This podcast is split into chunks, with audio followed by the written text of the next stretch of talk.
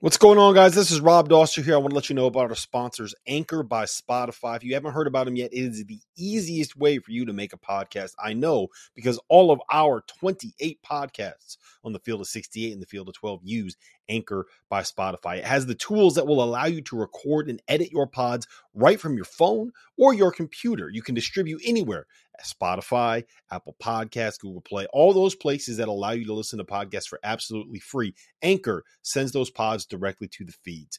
And here's the best part about it Anchor is totally free. So make sure you download the Anchor app or go to anchor.fm if you want to get started on your own podcast.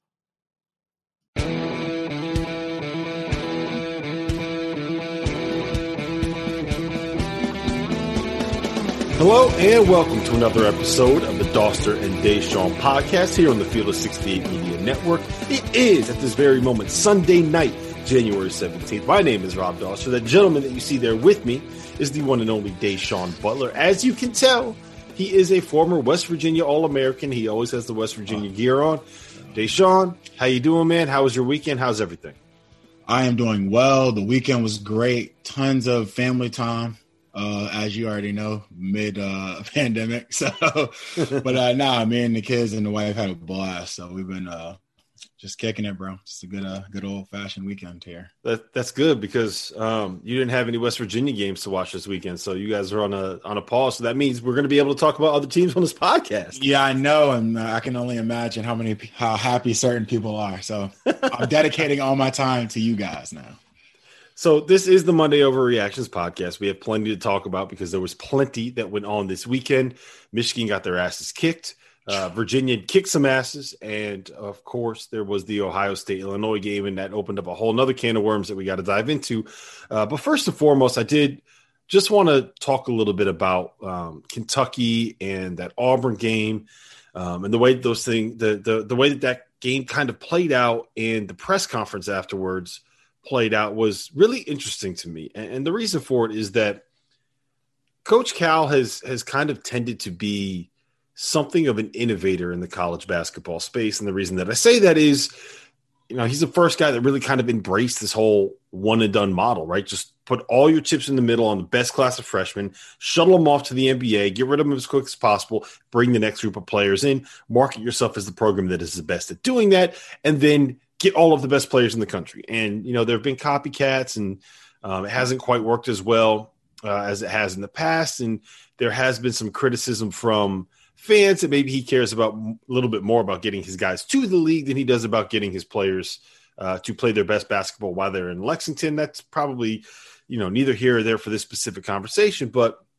Uh, I, I do think it's interesting that a guy that is that creative is still running an offense that is basically out of uh, the 1994 playbook, and that's something that we can get into. The thing that is more interesting, though, and I want to touch on first and foremost, because I, I, have a feeling you played for a coach that would never, ever, ever say anything like this. But uh, one of the big controversies coming out of that game was that Dontaie Allen uh, led the team in scoring in the first half, played 15 minutes. Second half came out, uh, played just eight minutes, like got pulled in, in the like in the middle of a rotation because of, of something, and we can get into that too. But um, and afterwards, he was asked about it in the post game press conference, and um, what he had to say was that.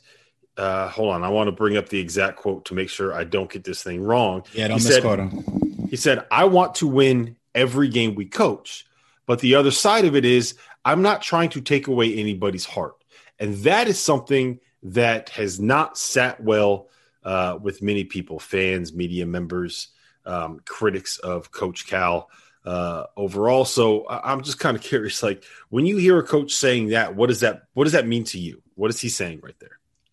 Uh, well, on first hear of it, it kind of sounded like sounded like he was trying to compromise. It, it almost in a sense like he was compromising himself towards the players, which I mean, when you're the leader of a team, you know, obviously the coach is the head of the snake for this team. You don't want to compromise your your team rules, your team goals, your whatever the case is, just for the happiness, just the happiness of the players, because in turn you're not really helping these younger individuals understand how life works in general. And that's one of the, the points of being a coach.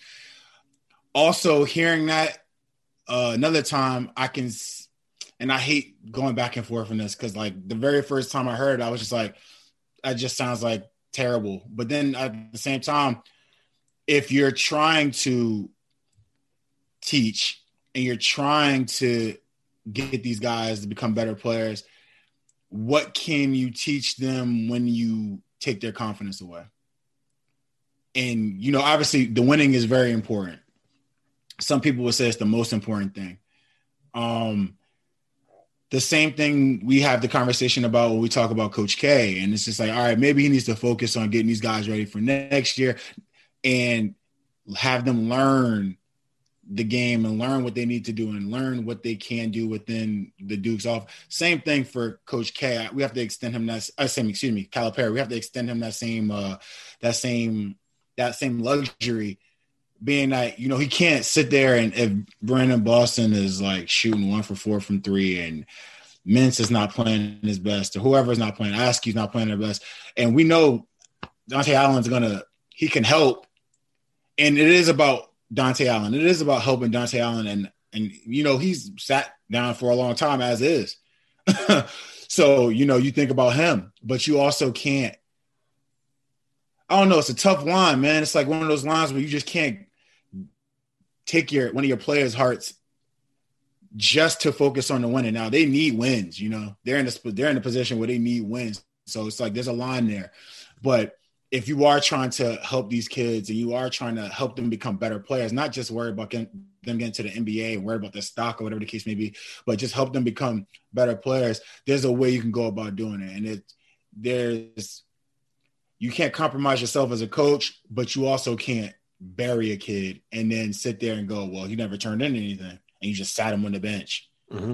or you did like you know, there's a line. So I can see in that comment that Cal put out there that he's he's fighting with himself on, on the inside with that line, trying to figure out how to do this job the best he can in the situation that his, him and his team is in by staying on that line. So, yeah, I mean it's it's tricky to try to to try to balance that, right? You want to be hard on kids. You want to be able to push them. You want to be able to hold them to a certain standard. Um, but it's also you know he's there on the day to day, right? Like he's exactly. in that practice. He sees these kids. He's in the locker room with them, um, and he knows kind of what their mindset is. And, and the bottom line is this: like I, I, think who he, I think he's referring to guys like Olivier Sarr and BJ Boston who have not played well really at all this season, um, but Cal needs them to be playing well if this team is going to end up reaching their ceiling and being as good as they possibly can be. Now, the question you got to ask at some point is um, is it worth it trying to keep getting the bet? Like trying to, I, I, I, don't know if coddle is the right word, but you are kind of coddling when you say things like this. Like you're kind of coddling them, right? Yeah, that like, is that's true.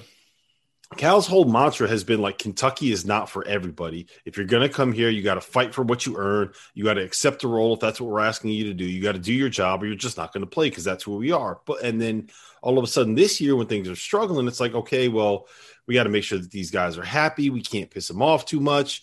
We got to keep that confidence up. And and that like those two things, it's not congruous. Like you're not, you know what I'm saying? Like they, they kind of go at what you're what you're exactly. what you're trying to accomplish, right? And so the big thing to me is at what point do you kind of cut bait on some of these guys and say, all right, look, this isn't working, right? BJ Boston is, is just, he's nowhere near the guy that we thought he was going to be coming into the season. Um, I think he'll probably leave school after this year, but like I, I don't know if he's a first round pick. I don't know based off of what I've seen. Like he's shooting 17% from three. He can't catch. He's a mess defensively. Like why why like who is going to take a risk on this kid? Like the, whole thing about him coming in was he was this long, lanky, athletic kid that could be switchable, that would be a pest defensively, that also happened to be like a really good shot maker and a really good scorer. Well, teams go at him on the defensive end because he's a mess. He's shooting 17% from three. Uh, like he, he, doesn't have the handle we thought he did. So like all the things that we thought he did well, he doesn't do well. So who that's a long way of saying like at some point you kind of have to say, okay, well, we had in order for us to win games, and, and that's the thing that gets me. It's like I want to win games, but I want yeah, to win yeah, every yeah, game I coach, but and that's the surprising part to me is like that I understand the point that Cal is trying to make, but this is a guy that never ever slips up in what he's saying. Like, uh, so Gary exactly. Parrish, I, I, would say that that that was his big mistake. Even if he was trying to figure out a way to compromise or trying to figure out a way to toy that line and coddle in a sense, his words are the issue like what he's in right now. Mm-hmm. Like everybody has his I, words I, to take out of context. So I want to win, but and and so Gary Parrish tells the story from CBS Sports. He was on our uh, Beale Street Bullies podcast mm-hmm. um, with Antonio Anderson, and what he said, like he, there was one time when um when he was on a private flight, like he got on a private flight with Coach Cal to fly from Memphis all the way up to Bristol for when Cal was doing a like a guest spot in studio for with, with ESPN on like a Tuesday night game. And he yeah. said while he was in on the flight, Coach Cal was sitting there rehearsing what he was going to say, talking about like graduation rates and uh, making points about this, that, and the third. And he actually said, really, like he's like, I'm going to make sure that I say something nice about Bob Huggins and Cincinnati and their graduation rates and and all of these other things. And and and GP was like, well, did they tell you what questions we're going to ask? And Cal's answer was no, but I'm going to say what I want to say. Like, yeah, this dude is the best at, at spin, the best at getting his message out there, the best at being able to manipulate a press conference to make a point that he's trying to make. Yeah, and he fucked this up. Like, there's no other way around. You can't. But, you can't but if you say, say uh, but if ahead. you think he fu- if you think he fucked it up, then if and you you say you're saying that he's this amazing, uh, you know, amazing at you know getting his point across. Do you think this is a, a point he's trying to get across in general? Not to everyone else, maybe to his players, to like letting them know, like in a sense that the players that he's talking about without naming them, like, hey, like, oh yeah, that's a good point. I'm not turning on you in the media. I'm not going to just throw you in. There's obviously a way you can go about that. You can fall on a knife as a sword, but then you know, then you're the one that's on the knife, and people remember that you're on the knife. With him saying these things, it's almost as if like, "Hey, I'm trying to manage this group here," and then obviously the, to the, to the like the masses of people listening, like the fans, and then also to the players, like, "Yeah, I'm trying. I'm not trying to, you know, kill these guys. Like, I'm, I'm trying to like, you know, manage them. I'm not trying, you know, I'm saying like the the wording in which he's using, like, if he's this great like he can spin a, a, a good story the way you say he can, then this had to have some serious thought in it. And that's why when you brought up BJ Boston, it just made me think of, of if he's saying this stuff now and BJ Boston isn't having the greatest season, I mean, then maybe we he he is extending his uh, coach K status in a sense where maybe we need to bring this group back next year. Most of the guys that are coming back, let them see what people outside of this locker room think about them as far as NBA career, as far, as far as anything else, and then they'll come back and then be a little bit more motivated to start their season. That's actually a really interesting point you just made. Maybe what he's trying to say is maybe he knew, like, if he knew that everybody would pick up on the I want to win every game, but line, then maybe he was saying that because BJ Boston would hear it and, and would realize like I want to win every game, but I have to make sure that BJ Boston still has confidence. Can you imagine hearing that as a player? Yeah, so that's like, that's the kind of thing where that could drive a point home. But I, I wanted to to rewind to something you mentioned. Um, finding a way to develop guys that are going to be there for two years, right? And, and and focusing on the guys that are gonna that aren't going to be heading to the professional ranks, like not worrying about BJ Boston if he's going to be a one and done, or an Isaiah Jackson if he's going to be a one and done, or Olivier Sarr um, if he's going to end up being a guy that goes pro. And and that actually brings to a really good point because I think the biggest issue, the core issue with this Kentucky team, it's not like the Dontaie Allen thing, right? Because I, I actually I want to say something about that. Like the reason he got pulled in the second half was because, okay, first of all, Auburn went at him every time defensively. I went back and I watched the second half tape. There were three straight possessions where they went at him and they abused him defensively. He was a train wreck on that end of the floor. It was basically like having me out there. And when you have a guy like Dontaie Allen, who is such a, sh- a threat to shoot the ball, his whole job is to run off of screens and be someone that can make threes. And if he's not making them, be someone that manipulates the defense with the threat of making the three. Mm-hmm. We talk about this with, with Duncan Robinson, right? The reason Duncan Robinson is such a weapon is because of the way defenses move when he's coming off of screens. That's what Cal wants Dontaie Allen to be. Now, if Dontaie Allen is not going to shoot the like when he's wide open, that's the other part about it. Like exactly. I found I found the play that Cal was talking about where he was pissed that Dontaie Allen didn't shoot.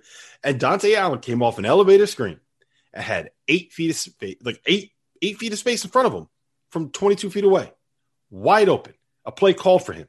He has to shoot that. If you don't shoot it, I mean, why are you it. out there? Why are you out yes. there? Because because he can't do anything else well enough to be on the floor. exactly. Like he ain't three and D. Like he's three and nothing else. So if you're not shooting, and, and, it's actually uh, we mentioned Duncan Robinson, like he's talked about this at length. Like one of the hardest things for him was to be able to get his mind around this idea that okay, I'm Duncan Robinson. I started at a D3 school. Now I'm out here on the same roster on the same court with like Dwyane Wade and Bam Adebayo and all of yeah. like Goran Dragic, like all stars. Exactly. And they want me to shoot every time I touch it. Like, what is going on? So it took him a while to get in that mindset. And, and, like honestly, Dontaie Allen is six basically six games into his college career after listening to the first six weeks of the season, where Cal basically said he wasn't good enough to play. So yeah. I understand if Dontaie Allen is kind of like working through some confidence stuff and understanding like, okay, the least selfish thing that I can do as a basketball player right now is to shoot that shot every time I get it. So I understand if he's he's dealing with some of that. So I just wanted to put that out there. But yeah. the core issue that Kentucky is dealing with is that they do not play a modern style. They just don't. We talked about this before.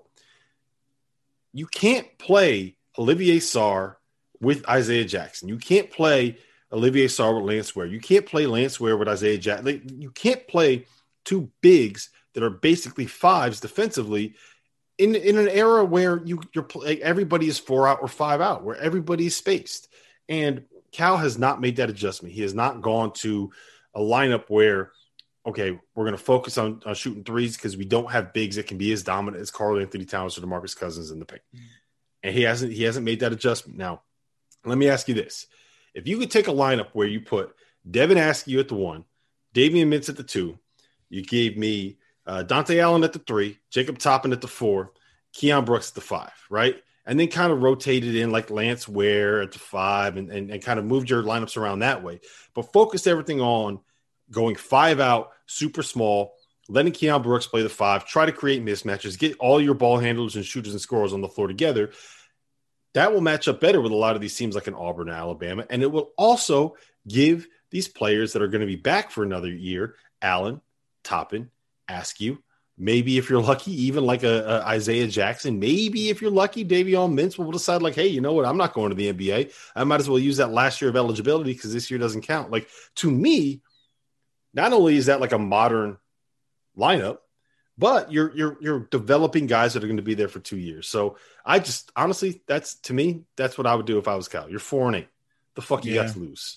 I mean, for this season, yeah, I kind of understand your point.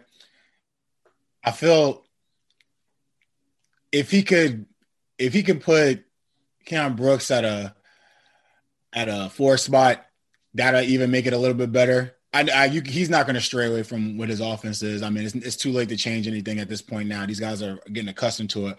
But if he could get some some aspect of uh, a four man that can step out and guard guard another four, like mm-hmm. the fours that are out there in other teams. Like it's not even obviously offensively, the, their their bigs are going to give you what they're going to give you, but the, the issue is like them not being able to defend. Like they can't, they're not as versatile as they could possibly be one through four. And it creates mismatches at four spots from time to time. They get beat in transition a ton of the time. And they're not, and then you add the fact that they're not scoring the basketball or they're turning mm-hmm. the ball over every other like it it just doesn't suit well you the way his offense is run, he obviously needs to go out and uh, recruit people that fit the offense a little bit better offensively for them to score in these positions because the, the, the, offense is literally t- like tailored for bigs to score the basketball. And then if they can't, obviously coming off of staggers and so like they they they have plays to get shooters the ball, but it's the way this team is kind of put together and how it started. It just it's just not working right now. It's not working right now. Um, all right, so I, I, think that's enough about Kentucky. There's there, there's a lot of things going on there, and, and Coach Cal like has he's right about some things, he's wrong about some things. I think yeah. it's getting a little overblown, But the the biggest issue is like he ain't winning. And if you ain't winning and you're worried about getting guys to the league, like Kentucky fans are not going to like that. All right. Before yeah. we get into the overreactions, I do want to just let you guys know that today's episode is presented by Front Office Sports, the leading publication covering the business of sports. Here on Dauster and Da'Sean, we mostly discuss the action on the court. But if you want to know more about the multi billion dollar industry that is driving college basketball and college football, Front Office Sports is your go to source. FOS College is a free weekly newsletter that cuts through the noise and brings you originally reported stories on the business behind college athletics with an audience that includes everyone from D- division 1 athletic directors to diehard fans FOS College has you covered with the stories behind the March Madness bubble, the latest on name image likeness rules, TV and media rights deals and much much more. So visit frontofficesports.com for the biggest stories on the business of sports and subscribe to the weekly FOS College newsletter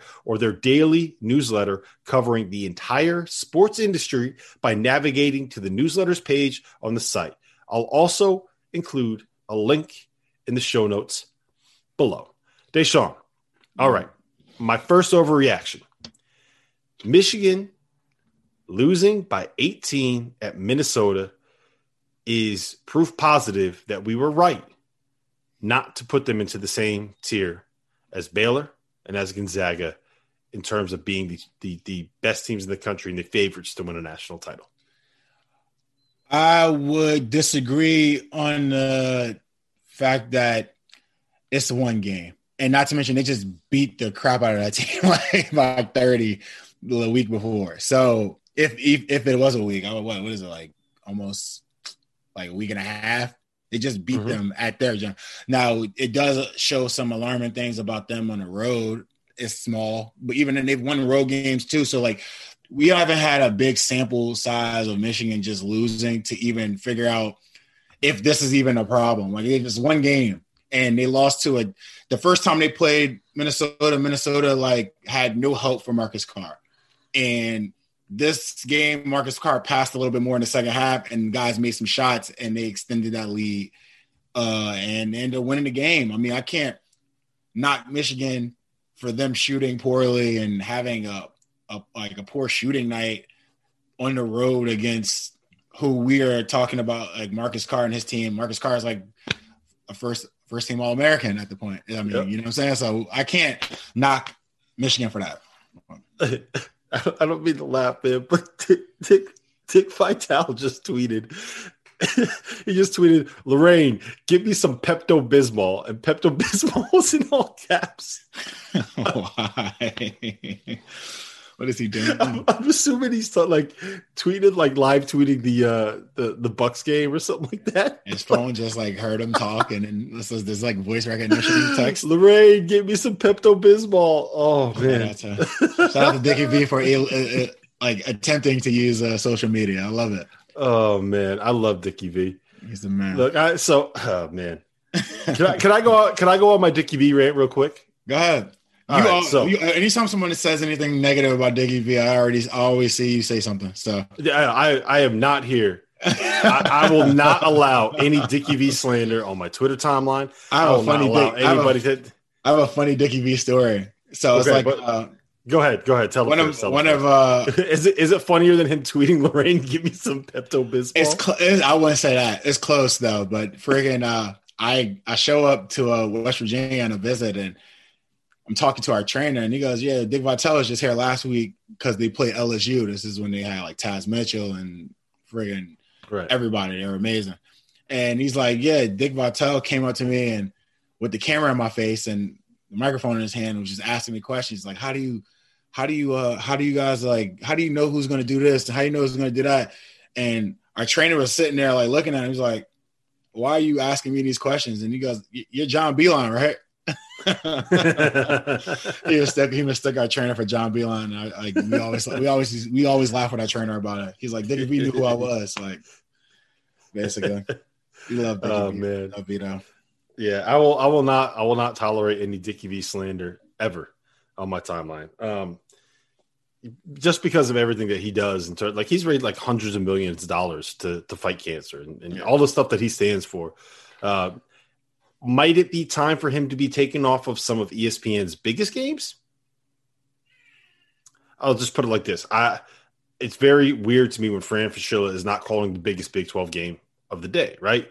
But like I'll, I'll never you can never say anything bad about Dickie V to me. I, I will not, I'll not, I'll not, I'll not, I will not allow it. I won't allow it, Da'Sean. Um, all right, he's, so he's a staple. He's a staple, man. he's a staple. He's a, he's a legend in the game. Exactly. He helped make college basketball what it is. Uh, and you can't yeah, do that.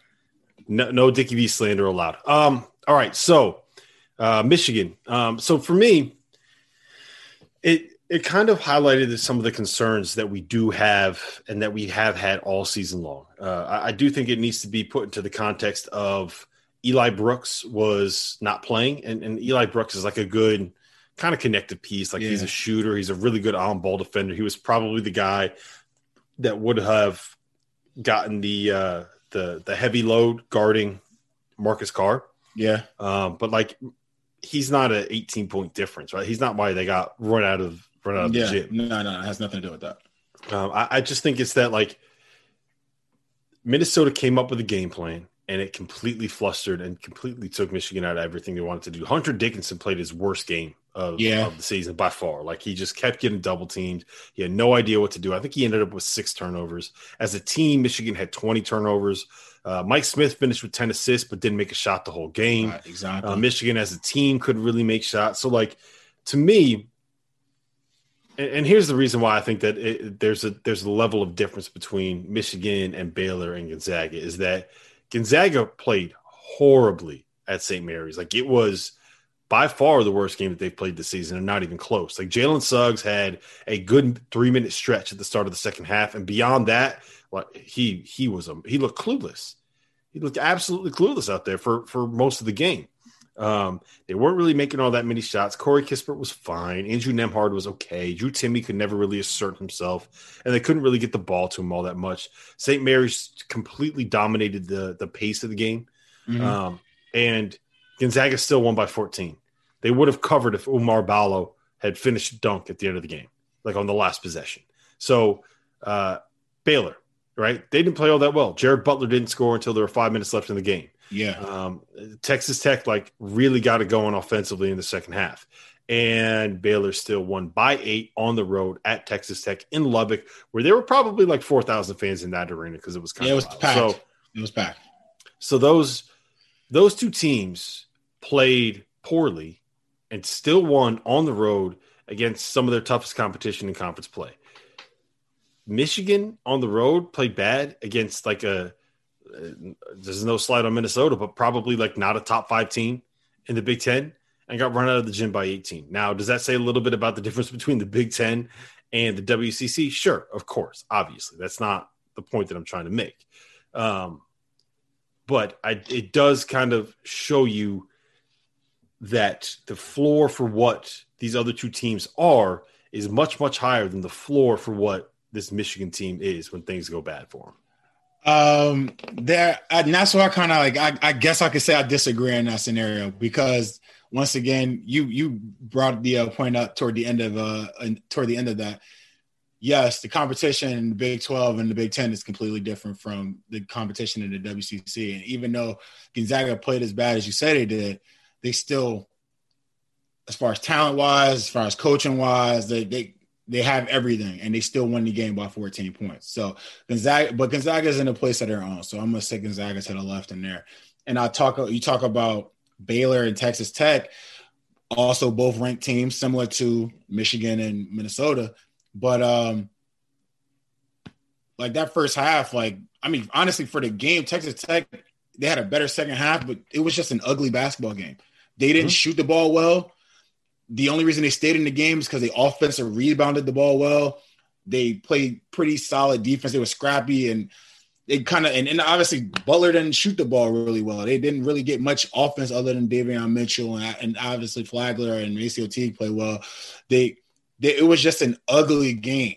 So and it had nothing to do with how well Texas Tech play. I kind of feel like it was more or less like Baylor didn't make many shots, and the game was close because of that. I mean, they they Baylor did what they were supposed to do defensively. I mean, Texas Tech only scored 60 points. So they did what Baylor normally does. They just didn't score the ball. So I look at Michigan, them losing this game to a Minnesota team they just played a week before. And if you you notice, like it's not easy to beat a team two times or three times in the same year, especially within a week uh uh like a, a turn a week turnaround. Like they they probably watched this game like after they got destroyed at their gym, they probably watched this game, even though they had other games to prep for. They probably watched this game over and over like two days before this game played. Mm-hmm. Like they knew exactly what Michigan was going to do. It was going to be a quick turnaround, and you know they they they did what they were supposed to do. They shot the ball great. Michigan did not, as opposed to the first game. Hunter Dickinson didn't have a great game. The first game he had like thirty almost. Like at the end of the day, it's nothing to really worry about. I feel because it's against a team that's on the up as far as Minnesota is. Michigan is still a team I feel like is, is that's on the up, and it's the Big Ten conference. They're going to run into teams like this all the time and they're gonna have road games as well. And I don't I don't foresee them losing like this when they lose like when they lose or or when they play any other team in the Big Ten. I just can't foresee that happening. Like as far I mean, as it, how talented it, they are.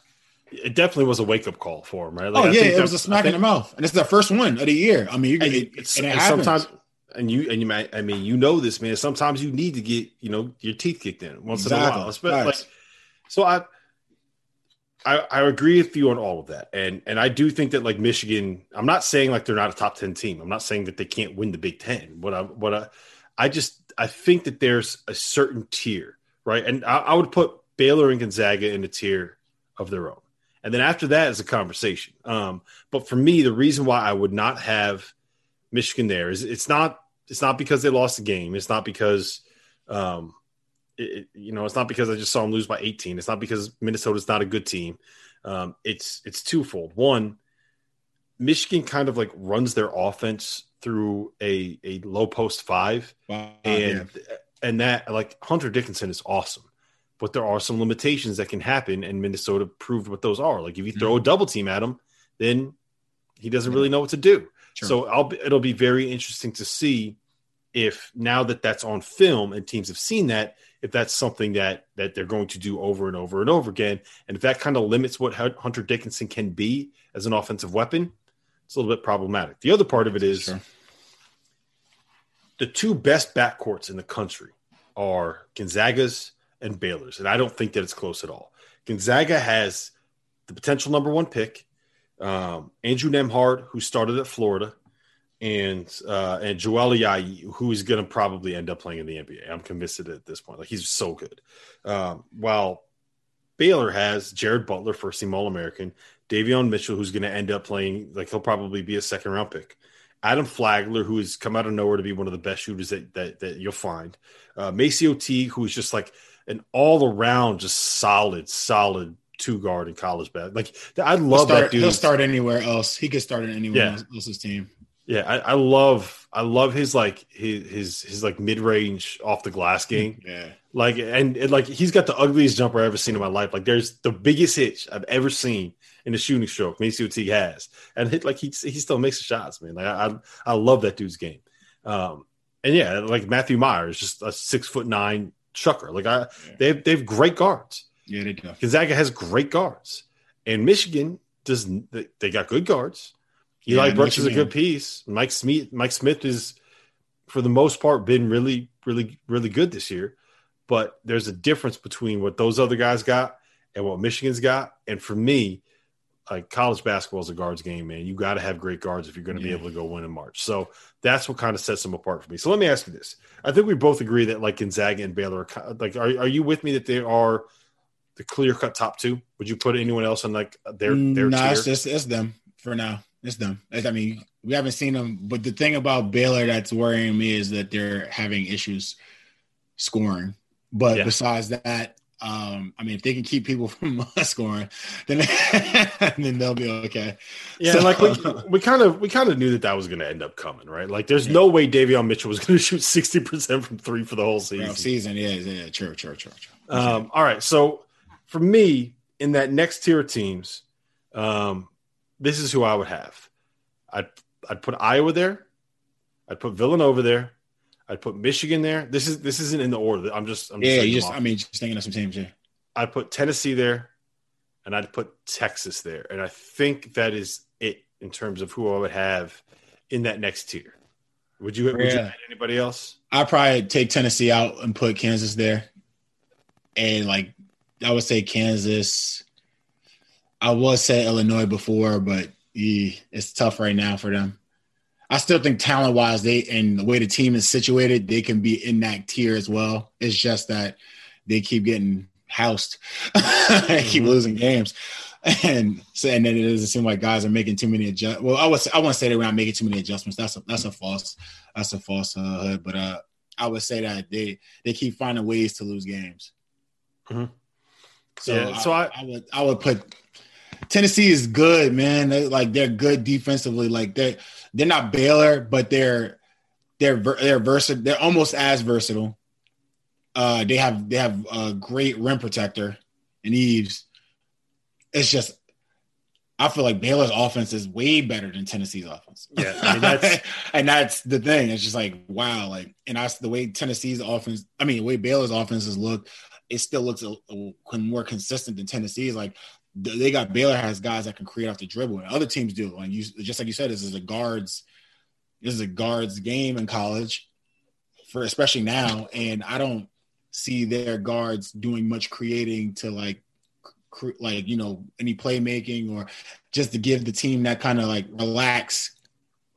We'll take yeah. care. Like you know, there's no settling. Like they they just swing the ball around so they find a, a shot or someone takes a dribble, picks it up, pump fake, step side step, shoot a like mid range like leaner. It's it's not the best, uh, and not the most creative offense. Well, I mean, yeah, you're absolutely right on that. Um, you know, but th- that's why I have them in that next tier. Like yeah. Iowa, we're always going to have questions about what Iowa is defensively, yeah, right? Sure, sure, sure, sure. I, I have like I just mentioned with Michigan, I have questions about a team that runs so much offense through the five that doesn't have great guards.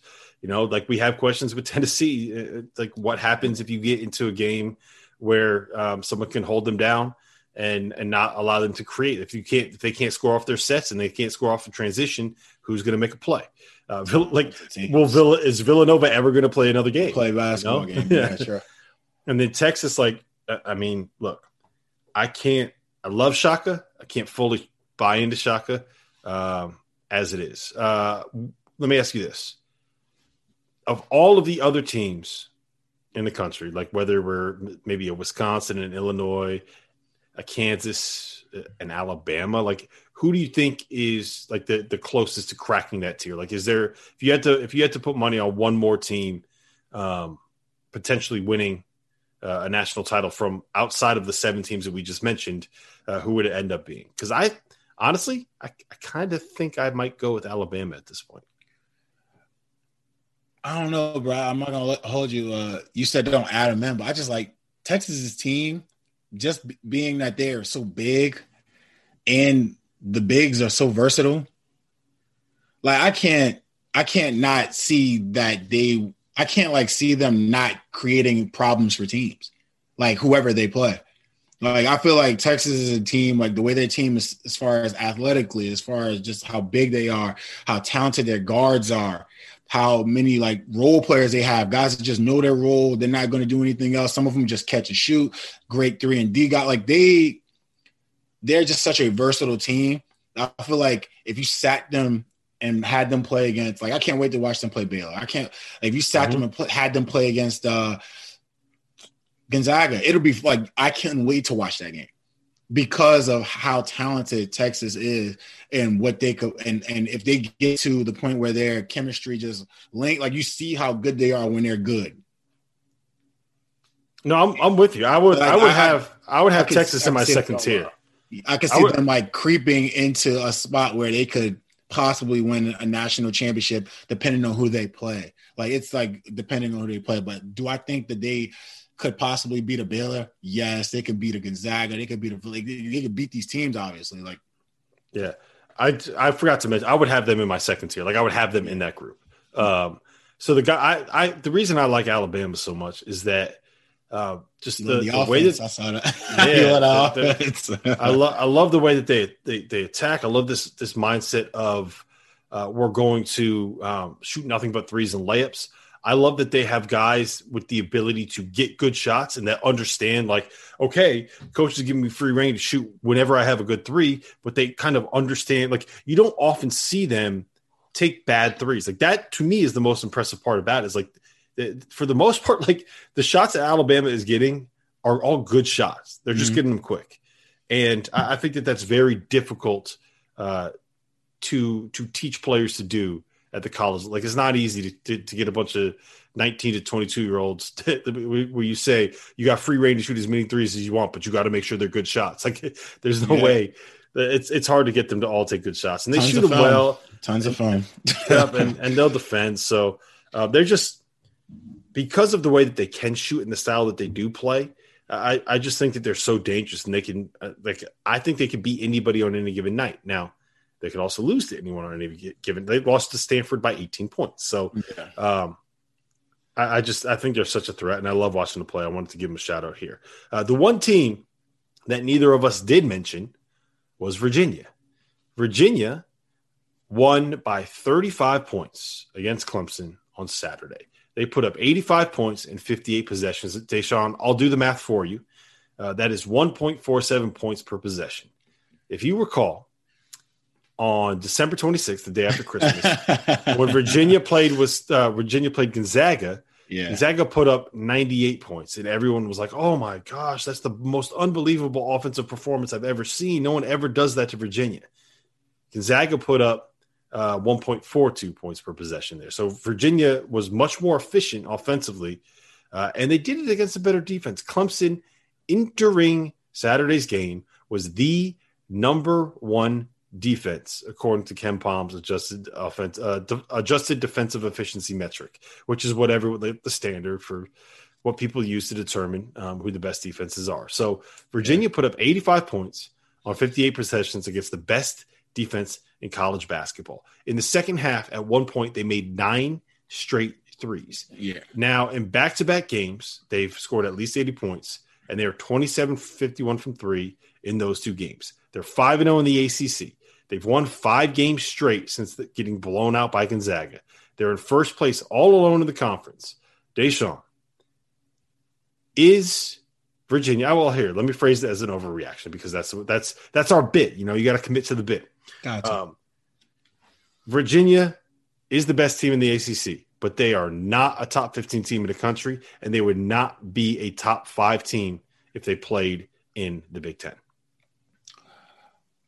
I'm a lot. Really, that, there's a there's a lot to unpack there. Yeah, threw a lot at you. I'm trying to make sure I get everything. There. I don't believe that they are the best team in ACC. Record wise shows that they are. So they earned that. So I can't take that away from them. So congrats to them because they're doing better than I thought they would honestly do. But then if I look at besides Clemson, um, and they're five and zero, oh, they played Notre Dame twice. They play BC and they play Wake Forest, who I watched today, and they are at the bottom of the ACC. um, did they did they start that Carter Whitt guy at the point? Wake Forest. Uh, yeah, yeah, they're talking about him looking like the uh, what's the guy's name? Sean Penn and uh, what's the movie called with the hair? Oh no, uh, um, uh, Fast Times at uh. Oh yeah, so I thought yeah. I said that I said that Carter he looked Whitt. like I, I, said that he looked like Brendan Fraser from Airheads. Remember that movie? Ah, where yeah. they, where they break the into the radius. Yeah. He had a rough one today. He kept he kept uh, attacking the baseline and stepping out of bounds. It was a tough one for him. But yeah, he no, was a high school seat. Like he graduated high school here 17 early. years old, bro. And, he, and he's going to be good. So I'm not going to even slander the young man's name. So shout he just he just needs a haircut. Yeah, he needs a haircut and time and time. It's, he needs time. But uh, what I would say is they played the bottom of besides Clemson, they played the bottom of the ACC and they won games that they were supposed to win if you go off of what they were ranked initially in the beginning of the season. These are teams they're supposed to beat. This game against Clemson, I won't take that away from them because they beat a good team. Their coach uh, Tony was Bennett was just talking about how they got slapped in the mouth and they got their humble pie and they're ready to play good teams and prove how good of a team they are. And they came out and proved it. I mean, they took it. They took advantage of the mismatches they had and and this is a like you said the number one defensive team in the country at the moment. Um, Huff made great passes, man, and he was the actual a big a big problem for them, which is what I thought Huff could do consistently during the year. I remember telling you, uh, first time watching Virginia play, I saw this seven footer catch the ball, pump fake because he could shoot. They run at him. He takes a dribble, gets all the way to the basket, takes a dribble, finds people. And because he can make plays like that, it makes their team that much like that much more dangerous. And then you, what do you see? You see the team I saw the very first game. Like they did these things. Uh Kihei Clark was getting layups uncontested. Like they did a lot of stuff, like as far as backdoor and just knocking down jump shots. They they they played great. I mean, I kind of felt like this game was more suited for their the mismatch that they could like take advantage of. Though, like they their offense, it seems like they're starting to get a feel for their offense.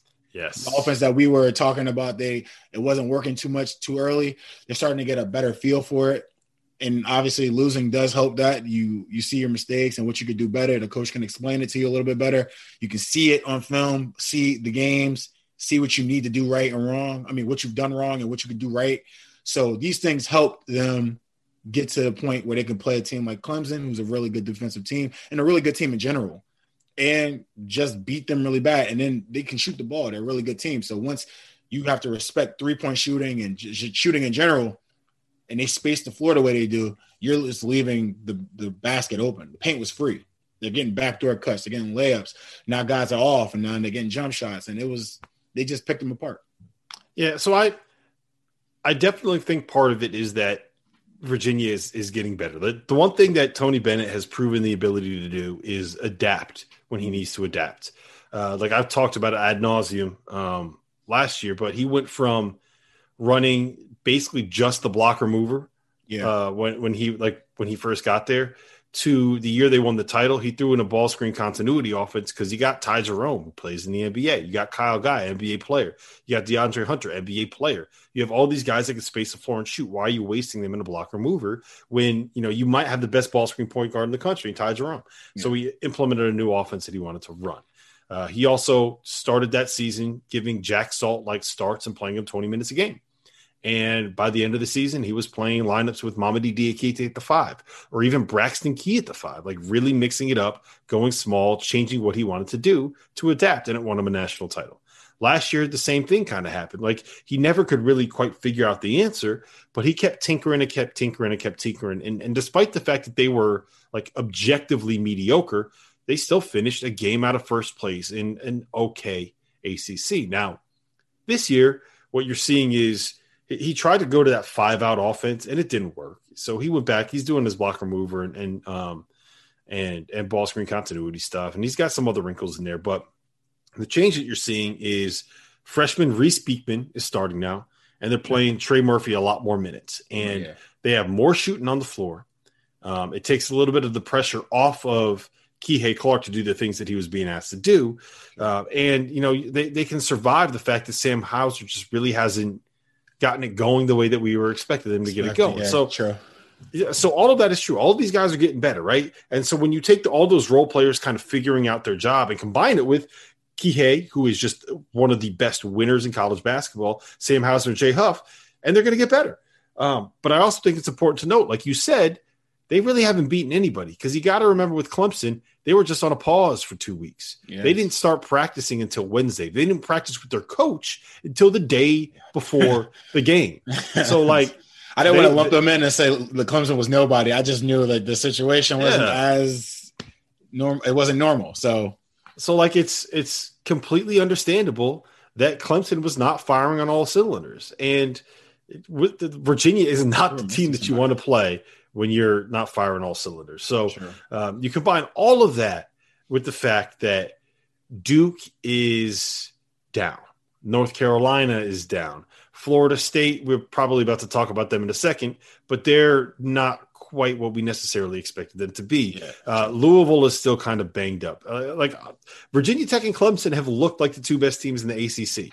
So when you put that context into this conversation, like it really shouldn't be all that surprising that Virginia can go out and win the ACC. It doesn't mean that they're as good as like Illinois, who's in fifth yeah. place in the uh, fifth place in the Big Ten, or or Ohio State, who just won by 15 at 15, Rutgers exactly. and by and should have blown out Illinois at Illinois. So um, I think that Virginia is probably the favorite at this point to win the ACC, and I also think that it's because the ACC is down, and it's not because Virginia's all that great. So let me ask you this: If Virginia is not the best team in the ACC, who is? Oh man, um, jeez. Because I, I, I, I love I love Florida State this year. That's what I say. I like the way Florida State played. The way I honestly, the way Florida State played against North Carolina this this past weekend, that's the only thing that makes me think that Florida State can be the best team in the ACC because their team literally stuck to a game plan that everybody you can say, all right, you need to do this against North Carolina, but not everybody does it. Like they just sometimes find different ways to win. It can the game can be played much simpler and they can win games against a team like North Carolina. For example, they just kept them out of transition. So to keep them out of transition, obviously you have to score the ball, but sometimes you don't. Whatever the case may be, you don't score. But they picked them up full court so they can stop transition offense. And then once they got into the half court, they just played contained defense, saying, North Carolina, you're gonna have to shoot threes over us to beat us. We can't let you guys get into the paint. And sometimes Garrison Brooks got some steals and got a couple layers, but for the most part, they did a solid job of just keeping UNC out of the paint and out of transition and kept them from like just so they wouldn't get going. And then they forced them to shoot a lot of jump shots, which in turn you see UNC made more jump shots than they probably made uh, in in weeks. And Love looked better than he looked in a little bit, but still, like it wasn't enough to beat a very well coached and very just a very well coached team. And you could just see the differences in how the players just played. It was just, it was, it was, it just made me think that Florida State is probably, if not this first best, team, like they're in the top two best teams in the league. They're they are so well coached, and yeah. and the the the example that I'll give you is this: they the defense that they play is uh, it's like technically a man to man, but they mm. switch everything. everything. Yes, everything, and it's not just like like they switch screens. If if the, if there's an exchange on the weak side of the yeah. floor, they switch that. If guys are running across the court, it's it's almost it, it's got some like very real like matchup zone principles to it. Um, it's I, I don't even know what what what Leonard Hamilton would call it, but it's just you have to communicate so well, and you have to be so well drilled to understand like who is moving where, and you have to have a, a roster full of guys that are just utterly elite team defenders that know yeah. when they need to be in help side, that know instinctively who has got that next rotation, and if that guy's got that rotation, then I got to be there to cover for him, and that guy's got to be there for co- to cover for yeah. me. And you have to trust that your teammates are going to be able to pick you up in those spots, and like that's not easy to do to get yeah. guys to that point. So it's just I love love watching them defend because it's just it's a thing of beauty. Like yeah. not everybody can do what he does it gets those guys to do on the defensive at all, man. That discipline, that discipline alone, man. It was it mm-hmm. was good to see, man. It was it would they would switch off the ball where guys are coming off of staggers. They switch, and it almost like killed. It kind of kills your like steam a little bit when you come into the ball because you know they're switching and you're going to your spot. And it was just like guys were slowing down, coming off of screens. They they weren't getting into shot. Like it, it kind of just took them completely out of the game. So it, it takes you out of what you want to run offensively, and that's exactly. why they do it. Because what what it does is it forces you.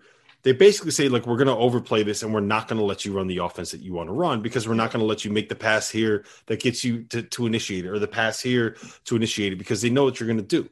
So they kind of force you to beat them one on one which is why you see teams like a North Carolina, who does not have great guard play this year, struggle in matchups like that. And I, I think it's also important to note, like Scottie Barnes didn't play. Scottie Barnes might be a top ten exactly. pick. Scottie Barnes did not play. play. They uh, they used my, the, my, new favorite player in all of college basketball, RaiQuan Gray. A six foot eight, 260 pound, like he legit, if he decided he wanted to play offensive tackle, like he probably could be a really good offensive tackle with the way that he can move. They used him at the point. He was switching. He was guarding point guards. He was guarding fives. Like they are just.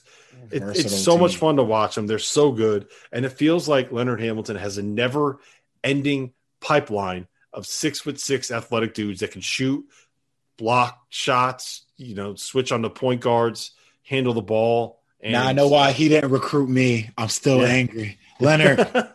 Leonard. I was joking. Now, uh, what did you think about uh, Virginia Tech today? oh, actually, I'm tripping. Sorry. What do you think about Virginia Tech in general? Um, very well coached. I love watching them run offense. Uh, I think that Keve Aluma's been a pleasant surprise, but I just uh, like if you're telling me that Virginia Tech is the best team in the ACC, like there's there's a level of talent that you expect a someone that, that can win a conference like that to have exactly. to have and they they don't have it. And like maybe Mike Young is as good as Tony Bennett when it comes to to coaching teams up. Like maybe maybe he just is that good and we'll because like I, Tony Bennett I I trust to win like win a league without maybe without an NBA player like I don't know if Virginia has an NBA player on it and he might be able to win a league without without a guy that's going to play in the NBA. Well, Jay Huff will probably play in the NBA because when you're seven foot and, and can, block shots, yeah, block shots, like, yeah, you got a chance. Some he'll he'll get a contract somewhere. So maybe I'm just like they don't have a draft pick on that roster. I don't think. Nah. Um, and Tony Bennett, I know is good enough to win the ACC without having a draft pick on. It. I don't know if Mike Young is good enough. He might be, but I mean that's my one thing with them is there's just like a there's a, a talent ends up being the ultimate differentiator, and I think there's a certain level of talent that uh that that Virginia Tech team doesn't have. Does that make mm-hmm. sense? Yeah, I mean, I think like their guards are really good, but they're not like Bede's not extremely great. Like they're not good shooters. Like they don't they don't really stretch the floor. Radford and Bede don't really stretch the floor. How much would you have loved to play the role that Jalen Cone plays? That'd be awesome. He just comes in and guns. He didn't gun today though. He but he guns though. He usually comes in and guns. They had a whole spiel for him on TV today. It's like, look yeah, at just look on. It's just like, geez.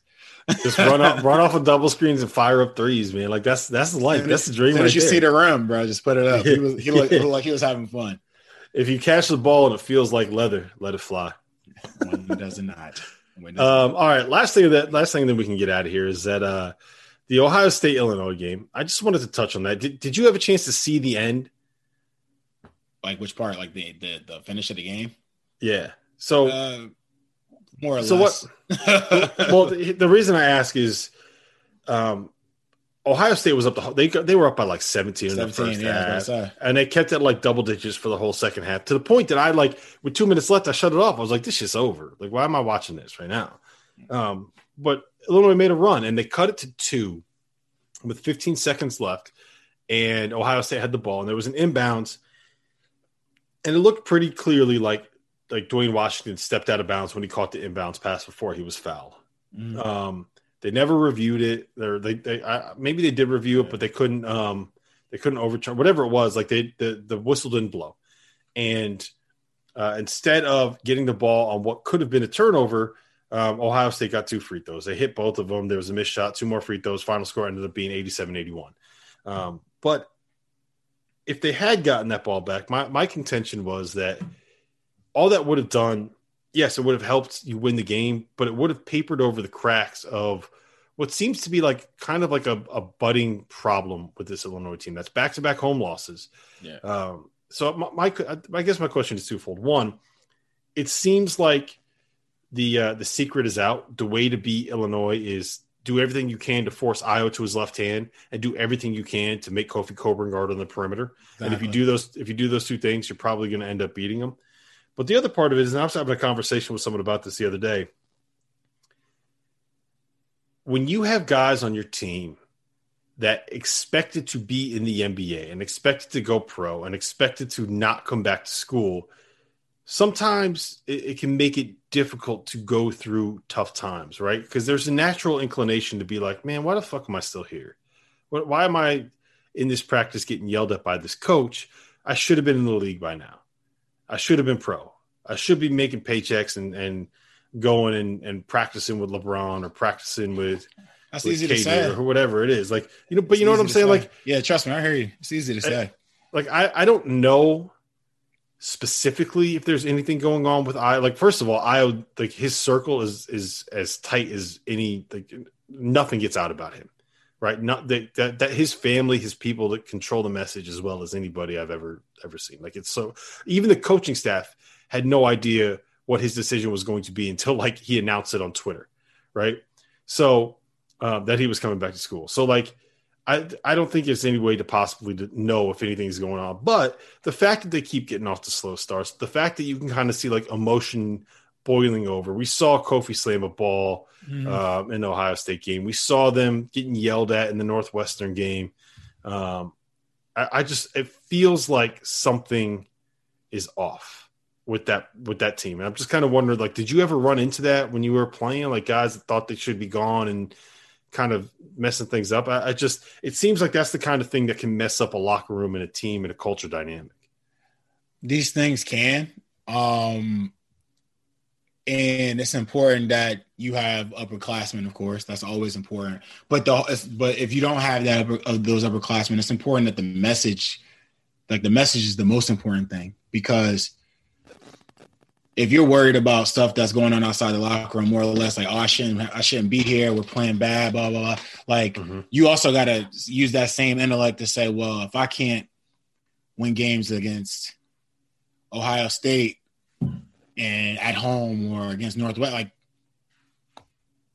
like what what does that say about like my my talent in a sense? And it's not even like we can't question these guys' talent. It's just more or less like there's a responsibility you have being the best guy, best players in the team. Like it is what it is. Like, and it, I kind of put this more on Ayo and, and Kofi and coach to like figure out how to win. Like that's that's on those guys to figure out how to win these games. Like there's nothing there's nothing uh anyone else can possibly do about it except those three. I mean, obviously the rest of the team, but you look at the production and where what, like how they produce, how they win games. They win it through Ayo, they win it through Kofi. They win it through Adam Miller if he's there. Like as far as scoring, Giorgi helps a time, but like you, the way they play, they have to they have to show consistency, and then obviously defensively, they got to figure out what they need to do to like fix these problems. Yeah, and and you know, I'm, I'm not that sucks. Like all that stuff sucks. Like Kofi can't step outside of the paint. Like all they did was put EJ Liddell at the five, bro and oh, have he, him step on the perimeter, and he had a field day, and it was, like awesome. Yeah, I think he had his first two paint points were in the second half. Everything else was mid range and threes, and it was all right. Cool, we're gonna put him at the 5 mm-hmm. and we're gonna make him step out, and now he has to step out, and if he has to, like, it was, and at the end of the day, if they don't they don't just make these adjustments and figure out a way to motivate or figure another way of of making these adjustments they're gonna get like picked apart the entire season. Yeah, the Big Ten's too good. Yeah, so I don't know. You know, I I I realize now after I said all that, like I kind of slandered like Kofi and Ayo a little bit. Like I, that wasn't my point. Like I, as much as this looks like it could be something where there's some kind of like chemistry issue. It very well just might be that like the Big Ten is this good and this tough. Yeah, everyone's going to go through it. You know, they just, they just got to figure out how to win. I don't. I from the way they play, you could. T- I kind of can see like by watching the game, and it's only um, from a fan's point of view. It's just like watching. I don't see any animosity between these guys with one another. I don't see like I, I remember seeing the coach like getting Kobe's face, like talking to him, telling him what he needs to do and talking to Giorgi face to face when he's they're angry. And it's not like these dudes are like demonstrative to their coach almost in a sense, like get out, get off of me. I'm not trying to hear that shit or nah, it's none of that. They show him they show him respect, they they listen. They, they obviously they get frustrated with how things are going.